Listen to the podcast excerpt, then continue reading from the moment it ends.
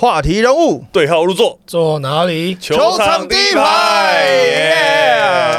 过完年开工了哦，比赛回来了，回顾也回来了，好不好？这一集首先邀请政大球星总教练陈子威，耶！好，再来是很难得，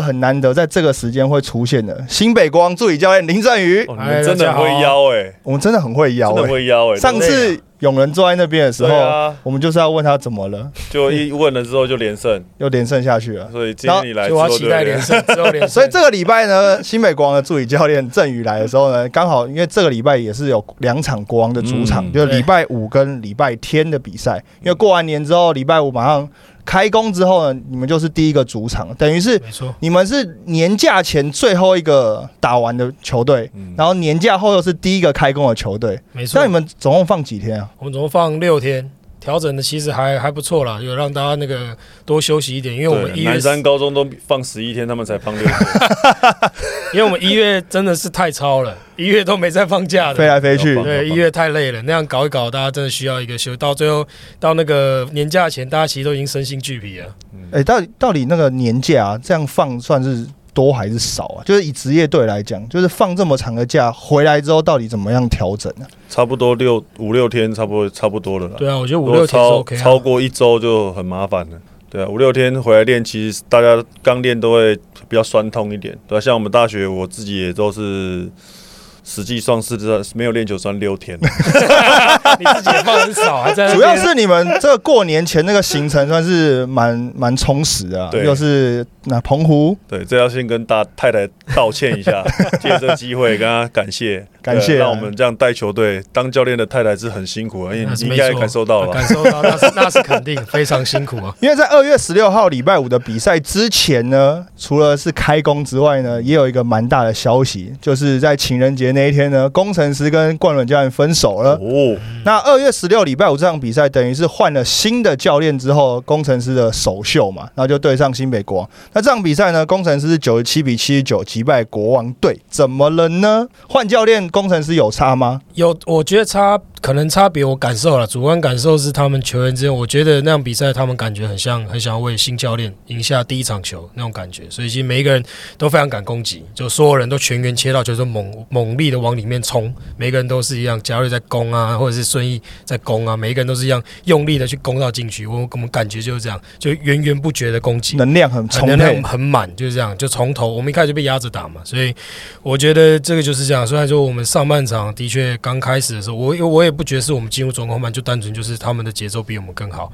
压着打，然后也不得不提我们真的受伤蛮多人的啦。对啊，我们已经伤到没有控球了。对，我们所以其实一开始真的蛮难打的，因为大家的那个进攻位置那些都不太熟悉，那包含说因为有那么多控球的时候，我们包含有一些防守球员也是一样靠我们很多的控球在分担的，所以像凯燕其实第一场没有凯燕其实也差蛮多的，我曼尼高都打到控球去了。对啊，我这一场他的那个传球天分算是发挥的蛮好的，对，他本来就有这个能力啦，问题是这样对他来说攻守两端这样在烧，我觉得不管是谁都会吃不消啊，负担很大、啊，没有办法，真的太硬了，所以我觉得，当然我们要检讨的部分就是我们在其他的这样的情况下，我们要怎么样去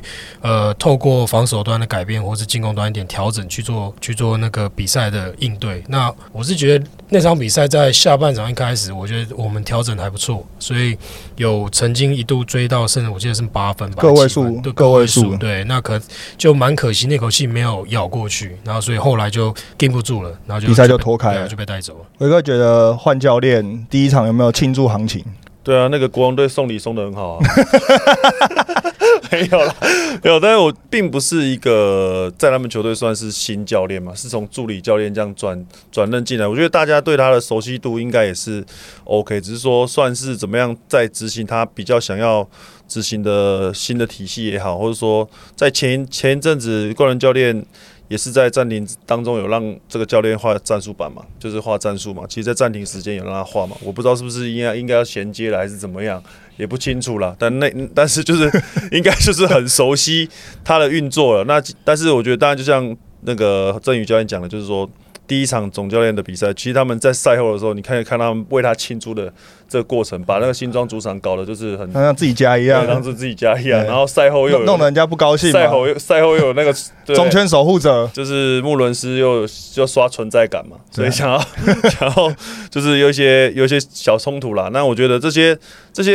过程，我觉得他们是就是很为他们总教练新任的总教练就是为他高兴，然后也在赛后的时候就是又有这个。比赛用球送给他嘛，那我觉得这些东西，其实我觉得球员们会想要力挺，但是我觉得在工程师上面，礼拜天国王的比赛也是我转播嘛，但是我觉得整个三四五第五名的部分其实是很竞争的，所以在这样的排序，其实在一周之间就可以换了。那我觉得其实每一队他们在面对到年后，你就会看得出来他的放假回来的状况是怎么样。那现在陆陆续续各队其实都有一些伤兵的状况。那工程师确实他在现在看起来他的一些阵容上面已经磨合了一阵子，而且感觉好像是相对健康齁。对，工程师的阵容看起来是相对健康。对，所以我觉得主要还是面对到，因为刚好国王队因为伤兵真的确实太多，而且顶替上来的人确实就是在这一周的比赛没有看到很稳定的得分点，所以资深的球员。有经验的球员打的确实都比较辛苦一点。我敏哥算是卖了老命哦，这个礼拜两场比赛，敏哥算卖老命。但是先讲到敏哥之前，还是要聊一下刚刚威哥有提到的你们的中圈守护者穆伦斯，他现在状况到底怎么样？其实就是都在恢复当中啦，就是他也是一直在做一些复健的疗程给他，那希望他可以尽快的回到场上。但因为我们的方针都对所有的伤兵都是这样，只要你感觉到你不舒服，你还没有办法准备好，那我们就再给你多一点时间，不会去逼迫他们在伤还没有好的情况下一定要回到球场。那所以。我们都很希望时间点还没到了，对，我们都很希望大家可以快点回来，因为我觉得不适合玩那种季后赛前大家再到这种事，我们也不这么想，因为这个其实很多人都在想说风险很高啦，对啊，很多人都在想说反正国王打季后赛现在没差差很多，没有什么没差，只剩下20场比赛了。其实大家不要讲说什么就是慢慢调整，其实调整的那种步调啊，因为我们一个礼拜其实。最多就打差不多2场比赛，其实那调整的那个时间会比想象中来的长很多。对啊，因为你可能遇到对手不一样，所以你要调整的东西也不太一样。比如说现在有，比如说三大的阵容，像是领航员这样子，那又有比如说勇士又找了小洋将来，所以其实你要面对的对手又不太一样。而且另外我也觉得说是，大家虽然讲说就是球员要调整嘛，那除了面对对手的调整之外，还有自己队友，你要熟悉跟这个队友恢复回来之后打比赛，所以我觉得其实那个调整的时间都比想象中的还要长蛮多的。那而且我另外听到的就是像比如说战绩比较好的、比较排名前面的一些教练，其实都有讲说，他没有什么调整不调整的，就是如果你让球员一直在调整的状态下，他会失去那种就是竞争的那种感觉啊。所以其实越到球季尾声，其实这是越危险的事情。年假放得好，年后没烦恼。所以我年假放不好，对，然后乱讲，想一下，我这礼拜看谁年假是放的不错的。没有，我觉得阵容的稳定性啊，其实主要都是像这样，因为如果阵容一直在变动，每场比赛你都要找不同人跳出来，这其实对教练来说都是很大的那个挑战，对球员来说也是，因为。球员的角色一直在变，有时候你当所有人到的时候，你可能是板凳末端，或是板凳中间，可是现在你突然顶上先发，或者是第一替补、第二替补，可是当你的角色一直在改变的时候，其实我觉得这没有那么好适应了，不像那个威哥可以从先发打到替补，又在第4节，有没有？轰打好几个，对，这个不一样。所以郑宇教练真的是聪明啊，没有，但我觉得现在真的。国王队的状况确实在穆伦斯没打，刚刚提到穆伦斯为什么这么需要他？因为他真的就是唯一一个国王队最好的高度，在内线跟进攻端跟防守端是最重要的屏障。那我觉得如果他没打，不管是对到工程师还是第2场的对到领航员，其实内线都吃了很大的亏。那因为当然国王队的打法，当然他会比较想要打迅速、很快速的，甚至说有 fire out， 甚至还有外线的投射，都很需要很好的转换的能量。但是确实在防守端上面必须要去解决问题，因为没有中间这个人可以最后护框的能力不够好的话，那确实面对到工程师第一场，看克拉还有迪迪，甚至说人家如果再换一个阵容上来，那他还可以再有这个霍利菲这种 size 的，那面对到领航员的三大。那确实真的就是会有一些蛮吃力的未来在面对到梦想家，其实都是内线很强势的球队。如果他内线没有很好的护框能力的话，真的国王队要在赢球的话，只靠后卫线上或者说一二三号去处理别人的话，确实会比较辛苦一点。对啊，你看我们金榜那个前一场守艾夫伯，这一场要守博朗，他从2号守到4、5号，有一个190公分要守210的，就是这个非常辛苦啊，很辛苦啊。但是我觉得讲到那种年假放的好的，因为上一个球季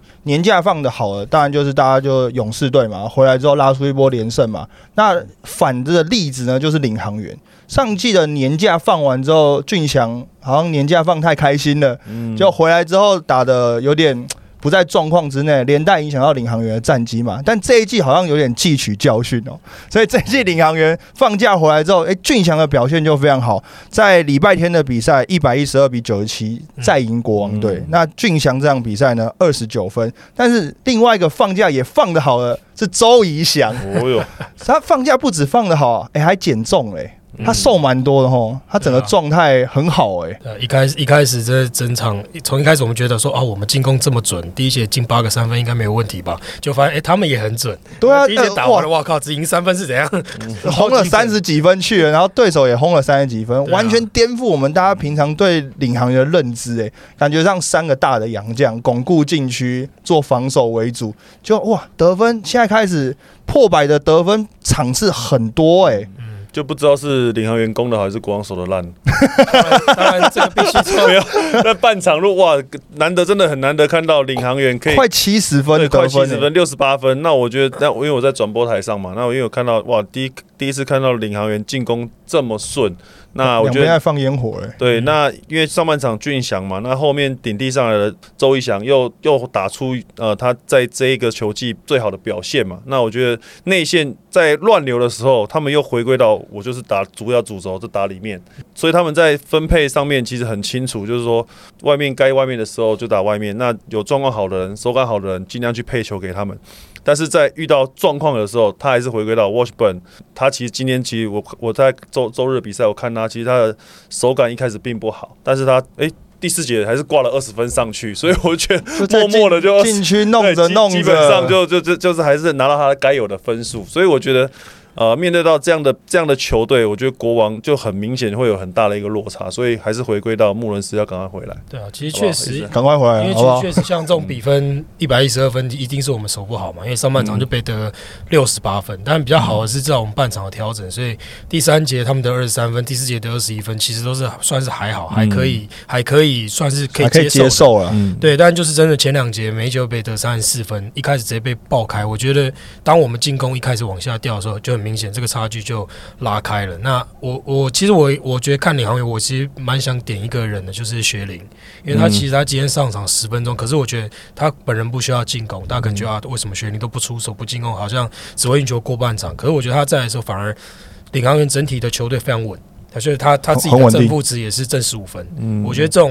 种类型的后卫，在现在这个人人讲究后卫要进攻要3分要冲来冲去这种情况下，像这种传统的后卫，我觉得非常难得，因为他一在场，其实他很好的去控制住领航员的节奏。他也不会被我们的压迫去吊球干嘛，他就好好去把球控在手上，传给该传的人。他可以就是做球队想要做的事情。对啊，我觉得他是指挥的很好，结果我觉得反而是这一点是我觉得那个领航员做的蛮好的地方。他们那三大真的难处理吗？现在那三大就是已经是领航员的指标了。BNW 组合，对啊，我觉得很难啊，因为高BNW 组合那个博朗嘛，对啊，然后 M 就是那个嘛密克斯嘛，W 就沃许本嘛，可以。可以哦，新的组合，新组合啊，哇塞 ，BMW 组合怎么处理？好处理吗？我觉得很难，很难啦，这是他们的优势，因为其实 Washburn 他也有外线，然后他在禁区里面他的手感太好，他棒球手感太好，所以他不是很单纯的，你只要把他顶开禁区外面，他就可以守住的那种类型。可能密克是稍微好一点点，但他也是很粗的那种型。他波浪就不同类型，他是可以投外线，所以我觉得他射手啊，对一个高叫马姐再来讲一次，马姐再问一次马姐、啊，他真的是射手。对啊，那我觉得他们用三大的主轴的情况下，他们给后卫很多的那个空间，像今天等于说一翔跟俊翔两个人双枪打开，那打开了之后，你就会变成内外都有，就会变成你的防守重点就会开始没有办法去重点性针对，因为全开了嘛，全开你就不好守。欸、可是如果以球队的阵容来讲啊，就我们讲洋将的阵容来讲，你怎么换都是两个大的在上面啊。可是照理来说，对于你的攻守的布阵上面，应该是比较好针对。嗯，但为什么感觉就是领航员用三大还这么难对付？可是他们的轮替是，你用三大，他们可以轮替，让他们三个人的体力都处在满档的状态啊。所以如果你说单纯以对位来说，你换个新的人，我们可能有一阵子可以稍微比较好一点点。那等到他休息完了再回来，那我们问题又产生了。所以其实我觉得，那有些是阵容上的直接对位，那个对我们来说就是我们比较小，所以我们要想办法想很多不同的办法，那所以才有办法去调。像第三、第四节还不错了，至少分数有压住，所以算是对于他们双塔稍微钳制住一点点。但其实对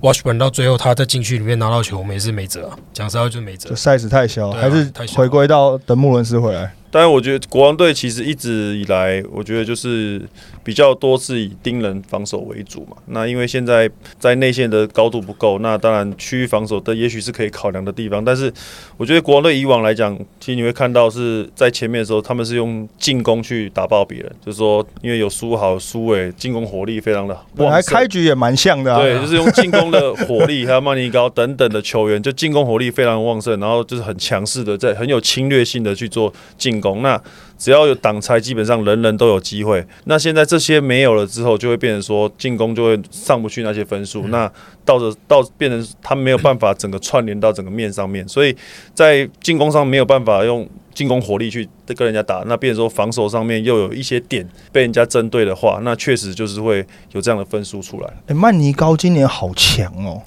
曼尼高就是代班，不是越来越强，在那个国王队伤兵满营的情况下，更凸显他的强。其实他代班控球，上半场12个助攻，17，然后全场17个助攻，破纪录，这个一定要讲啊，破纪录。因为我觉得他其实去年有一阵子也是，就是我们刚开始巴人去年受伤的那段时间，他也是一个人带着大家。那个时候去年还只有2个洋将的时候，他也是一个单洋将扛着大家走。我觉得他本来就有这样子的能力啦，所以他打控球当然很好。可是如果他打控球，代表说我们真的是全部人都受伤挂了，他才会去打到控球嘛。所以以整体阵容配置来说是非常不乐见的。对，他就是一个这样子的球员，他是非常硬、非常铁人型的，他不会说就是可能他身上也挂很多伤，大家可以看到他手上，他手指也是包扎嘛，对啊，你就知道说他有很多的不同的大大小小毛病，可是他还是一样用一模一样表现，甚至更好的表现，然后不断的去带领着球队想办法赢球。我觉得这就是他在这支球队对所有人的意义，他可以扛着大家前进。那敏哥呢？敏哥，你们现在的使用方式，感觉这几场比赛当然因为人手不足，因为过去敏哥从复出开始一直都是打替补嘛，那在这一个礼拜的比赛，他敏哥首度打到先发，这赛季第一次嘛，没办法了，没人了，真的没人了。再不把敏哥放上先发，球迷要暴动了。2场比赛，1场19分，1场26分，对不对？那个火力就挂在那边。对啊，一个新庄他主场，你不知道吗？是啊，敏哥。哦，没有了，他家也住那啦，他家也住那是没错啦，熟悉啊，熟悉。像这样子资深的老将，到这个年纪还维持的这么好，还是联盟最好的进攻球员，我觉得这个就是必须要给他很多的那个掌声啊。他也是靠他进攻在支持球队嘛，所以我觉得可能接下来这就是为什么希望伤兵可以早点回归，因为加上这个又要再磨合，对，大家还要再磨合，对，然后加上 Q 之后回归也要磨合，那大家早日全部人健康，让我们有一种那种甜蜜的负担，不知道排谁先把排谁替补再说。现在是没办法，没人了，所以比较好决定啊。欸，那你们算是，我不知道这样讲对不对，但你们算是运气不错。因为下个礼拜停赛嘛，就是因为中华队的关系停赛一周，所以这给你们多了一个礼拜的缓冲的时间，再来应付接下来的比赛。这应该算是一点小小的运气，不错。对啊，非常好。看到这个这一周，我们就终于松了一口气。然后希望经过一周之后，多放2天，多放2天，没有办法多放2天，没有啊，没有，我目前排没有了。我们也希望了多一点，搞不好我们需要的是放假，不是练球，因为太多人受伤了。现在很怕那个会不会练一练就突然又有人受伤了。毕竟你们练球强度也是蛮强的。对啊，那个博智自己顶到自己的洋将，哇，也翻脸。博智也代表作啊，博智代表作啊。他今天这场真的打得不错啦，他就是上去防守 OK， 然后他进攻也是投进很多球3分。然后我觉得像这种就是看哪一场踢到出来。他今天也是全场，我们全队最高，在我们输15分的情况下，不止15分嘛，忘了，反正输15分的情况下，他还可以挣13。我觉得这个就是他表现好的地方，也必须给他很多的掌声。虽然说他前一场我们都被大家骂到不行啊，对对对，前一场也看到很多人在骂他，然后或者是他也就是很沮丧。当然我们其实也是不断强调一件事情，就是你过去就让它过去，你如果一直沉浸在过去的话，你永远也不会进步。那你既然过去不好，就把它放旁边吧，你就往前走，你用一张好的表现证明你可以，这样就好了。忘记过去了，就像我球员每次都穿高中的球裤来练球，我说你以后再穿那件球裤了。忘记过去，往前看，哎，所以看去找一条职业队的球裤来，穿职业队的，一直在穿换一条，还在穿高中的，对，一直露那个 logo 那么大出来，对，红的还是没关系，不讲。好，那因为讲完国王的主场，因为国王有打到工程师嘛，那。在另外一地主场就是勇士队的主场，那勇士队也打到工程师了。那工程师等于是他换教练的第二场比赛。威哥，你觉得这2场比赛，工程师是不是真的有出现一些新的面貌？对啊，就像我们在看比赛的时候，大家都觉得说工程师现在韧性很强嘛，打到最后一刻还是咬住，甚至说还有机会是去赢球的。所以工程师跟富邦是在比分是在大分在2-2嘛，就是之前打对战是2胜2败，对，所以在这场球当然是两队来讲都很渴望这场球的胜利嘛。那当然在最后的当然最后国豪想要扛起整个球队，很可惜的那一球没有进，但他是确实是在那个场地有这个绝杀过嘛，有曾经执行过，但我觉得就是有时候这是一个结果论啦。那我觉得，但是我觉得国豪还是勇于的承担住他的球队。那我最后关键的这几场比赛，你可以看到这2场比赛，看到总教练换了一个人之后，当然我觉得内容上面没有很明显的说你看到很大的一个变化，但是我觉得整个对球队的信心，甚至说教练有尝试一些新的人上来，不管是田浩啊，还是有一些不同的配置上面。那最后在决胜期的时候，他也有在摆这个卢冠轩在场上。我觉得就是不同的一个，在一场比赛各个时机，你怎么样去安排人，甚至说这周的比赛2场比赛，你可能要什么样的人选，慢慢的浮现出来。那我觉得。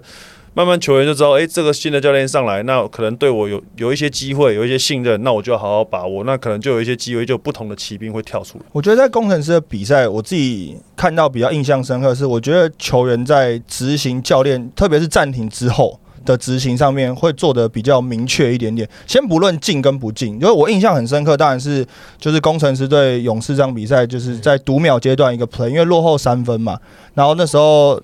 工程师喊了一个暂停之后，要发一个边线的战术这样子。那其实教练讲的就是蛮清楚的，就是他要给克拉，然后说怎么样的战术配合这样。那最后也是做一个，其实是一个蛮简单的战术，然后发到底线给克拉。然后虽然不是一个很好的出手机会跟选择，但至少说我知道说这个球是发进来到这个地方去，然后球员有执行出来。那我觉得你说进球不进球这件事情可以就是再来检讨再来修正，但至少球员很明确的去执行到教练在暂停的时候去布达的事情。所以我觉得换了新的教练之后，我感觉是工程师的球员比较知道在场上要做一些什么事情。其实他们我觉得就还是处在一个刚刚讲到的状态。我觉得他们就是现在就是很想要拼赢球，就很想要就是希望就是说第一场赢了，想要趁胜追击下去。要刚好又遇到第一场遇到我们，第二场遇到富邦，然后也是对我们是整场压着打，对富邦是整场拉锯，甚至到最后有机会赢球。但我觉得他们的那些所有的球员，我觉得看到他们展现出来的信心真的都蛮强的。我觉得这个是没有办法去那个抹煞的，因为他每一个人的不管进攻动作，也可以看到曾博。柏宇他可能过去没有那么多的时间，可是他上场他也敢冲敢切，好，虽然失误了就失误了，他也不会想太多，那回来继续下一球还是照打。那我觉得这种就是信心，因为有些球员可能一球失误了，你就不想打了，或者你换下去了，或者你不敢攻了。可我觉得他们现在就不存在这种事情，就每个人都攻击性很强，就回到对我们那场一样，我觉得他们每一个人的侵略性都非常强。那我觉得不管是他每一个球员他的能力如何，他们只要侵略性很强的时候，其实对防守方来讲都是压力，对，就会是一种很大的压力。但我觉得讲到就是信心这件事情，我觉得勇士队的年轻球员，特别是像是简廷照，在过完年回来之后，其实过年前就是他就已经展现出一个蛮好的企图心，但过完年之后感觉起来他在整个完成度上面又再提升了一个阶段了，真的有想要把比赛更融入在自己手中那种感觉。但我觉得这一场比赛杰哥真的太狠了啦，杰哥狠到不行啊，狠到近6场比赛好像5场比赛得分上双吧，而且感觉起来就是他在执行他过去很熟悉的这些动作，比如胯下啊、拉就飞的位的三分球这些跳投啊，他感觉起来我真的很狠欸，就是整个动作上面，你感觉上他不是像是一个40岁以上的球员，对，所以说那个动作是流畅到这年轻球员都做不出来。所以我觉得在打球的节奏上面，我觉得就是真的，你可以看到杰哥他一直身体维持，跟敏哥两个真的是老鬼等级的。所以我觉得他在富邦战绩差的时候，他真的很想要把整个球队给扛起来，而且是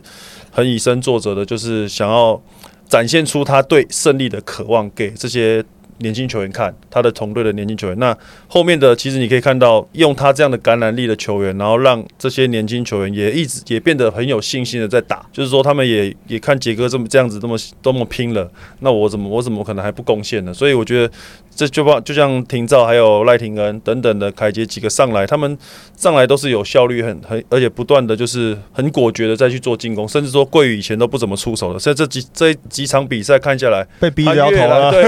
对，越来越对，就是很果决做一些决定。那我觉得像这样子的话，就像许哥讲的，真的是时候该他们要扛起来，那他们就真的要跳出来，而不是就是要再靠这个杰哥啊、黄金时代的球员。对，但我还是不得不讲，杰哥在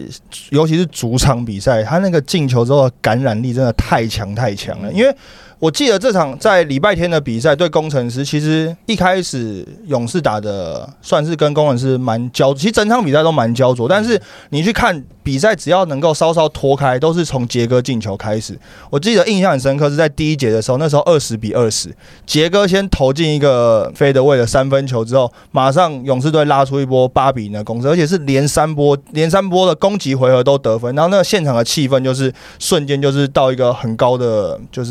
点啦。那你说在客场作战的这些球队，一定就是在那时候会非常非常有压力，所以杰哥的得分跟带动他现场的那种情绪，真的是我自己觉得啦，在现在的联盟里面，他真的是第一人欸。这个无话可说啊，那个感染力一定是最强的嘛。所以像我们每次对到富邦的时候，虽然还要很久才会对到，但对到的时候，我们都在想说，我们对杰哥只能够尽量让他累了，我也没有什么办法可以处理他了，各种东西都有，没有什么死角。然后他那种当个气氛一来的那种时候，什么动作做出来你也没办法，而且会忘记身体在累了。对啊，肾上腺素激发，你知道他会后撤步，但你还是守不住。这我觉得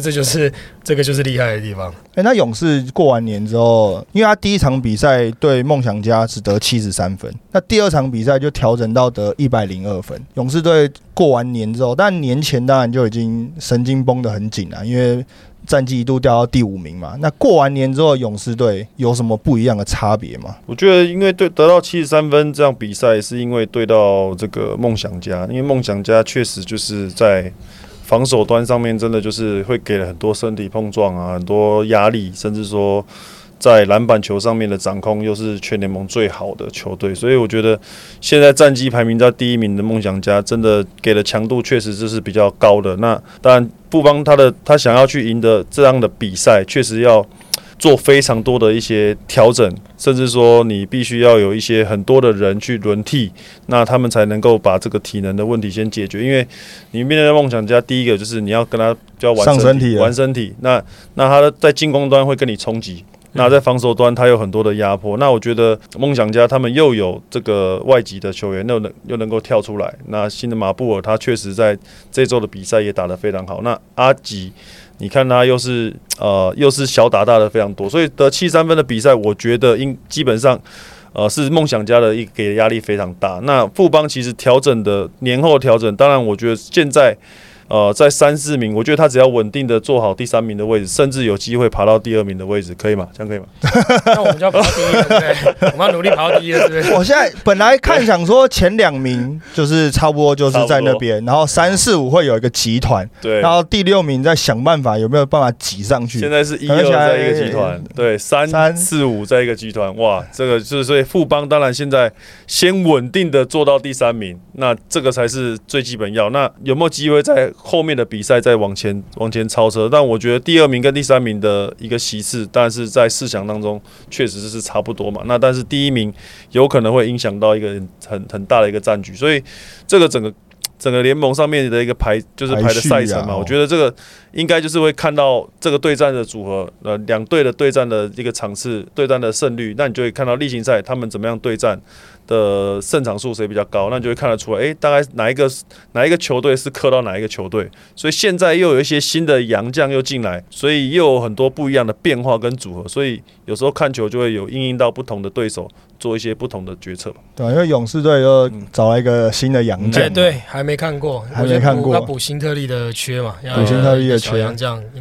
听说得分能力爆发能力很强，在菲律宾打过都很平均什么30几分的很多，厉害啊！这种不知道怎么样，实力就挂在那边了。对啊，但我刚才补充一下，因为刚才威哥讲那个2、3名嘛，可是其实今年我觉得今年我们也蛮看重每个名次，因为即便是2、3名。因为你今年第1轮是7战4胜，主场优势就会很明显哦，对，因为5战3胜你可能觉得还好，就是短期的你就觉得还好，可是7战4胜拉长线，如果真的不小心打到最后一战，那个是主场就差很多了。你们考虑的很深哦，考虑很周到，大学都没有体会过这种，你没有什么7战4胜的，你们就是小巨蛋2天这样子，每场都赢，主场好说呢，对不对？主客场还没打过，主客场感觉对不对？而且正大主场也是非常厉害啊！哦，没有，那就是一个小小的阶段，对，一个小小的阶段，而且他们那个季后赛，对，也就2天而已。2月27号，关注一下 UBA 8强，关注一下正大怎么赢的这样，对，关注一下。但我觉得讲到就是有些洋将，有些就是爆炸性啊，或者是一些改变的表现啊，就一定要讲，就是梦想家，就终于讲了30几分钟，终于讲到梦想家了。对，我不敢讲太多，就是放给你讲梦想家之友。没有，因为过年前的时候有一场比赛，记不记得那个马布尔其实打得不错，然后那场比赛呢，我就讲说哦，那个马布尔是梦想家 KI， 我差点在网络上被喷到炎上。真的有点像是不是？就是有点蛮像，对不对？就是他蛮像凯瑞·厄文那个打球那种节奏，就是中距离，然后很多的 crossover。他的偶像哦，他的整个造型上面都有点像模仿他，也是蛮像。然后因为马布尔在一开始来的时候，大家都普遍讲说他的那个可能进攻能力啊，不喜欢身体对抗啊，甚至连教练都在赛后记者会自己讲说，哦，我们可能要让他再习惯一下身体对抗。然后我们那时候心里就要想说，你梦想家就是一个身体对抗很多啊，你平常就是自己在练球的时候不给他对抗一下这样。但后来呢，就是慢慢的，就是凯总啊，他们就有跟那马布尔去沟通，他就说，我找你来就是来得分的，你不要想什么那么多大爱的精神，你就是要来得分的。就过年的时候呢，就马布尔每天都去球场投篮，然后投完篮之后呢，就跟凯总说，过完年之后你会看到一个不一样的我。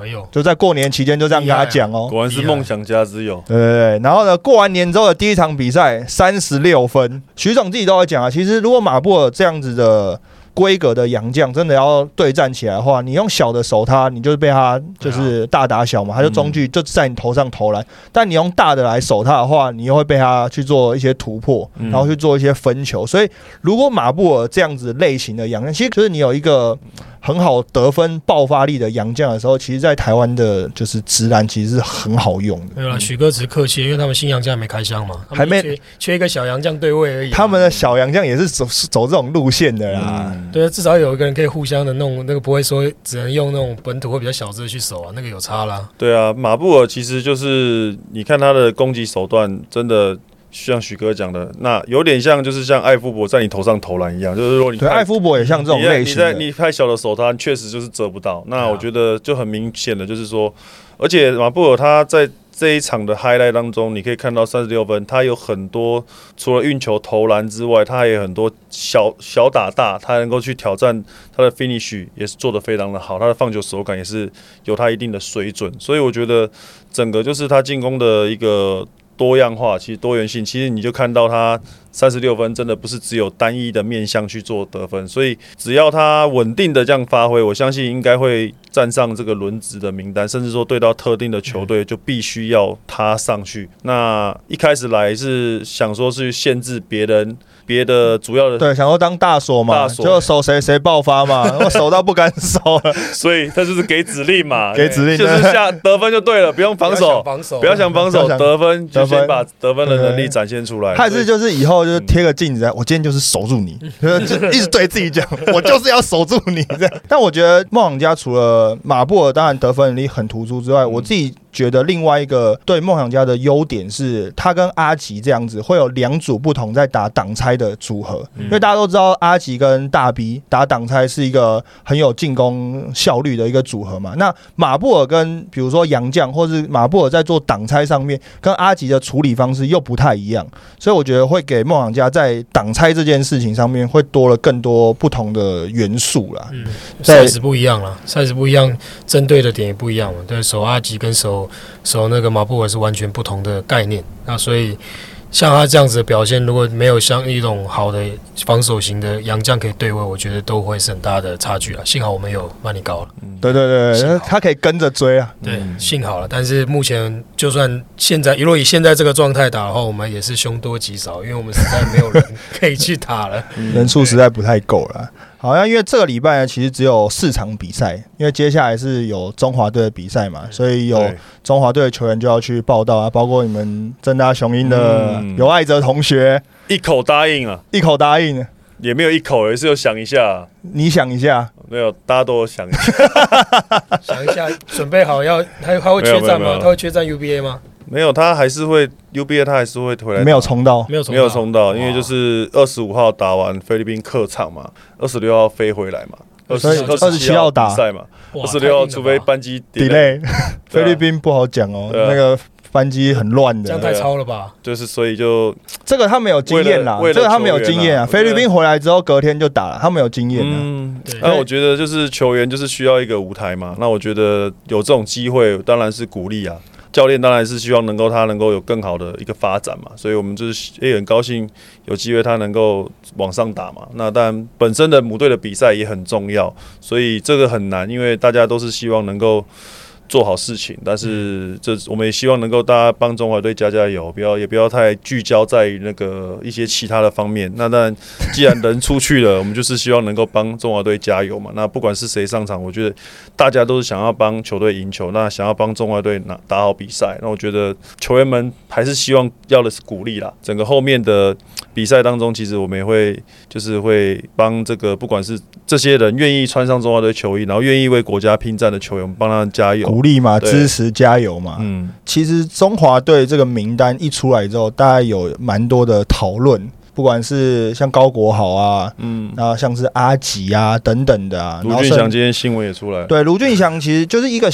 插曲啊，就是他因为的朋友嘛。对，怎么了？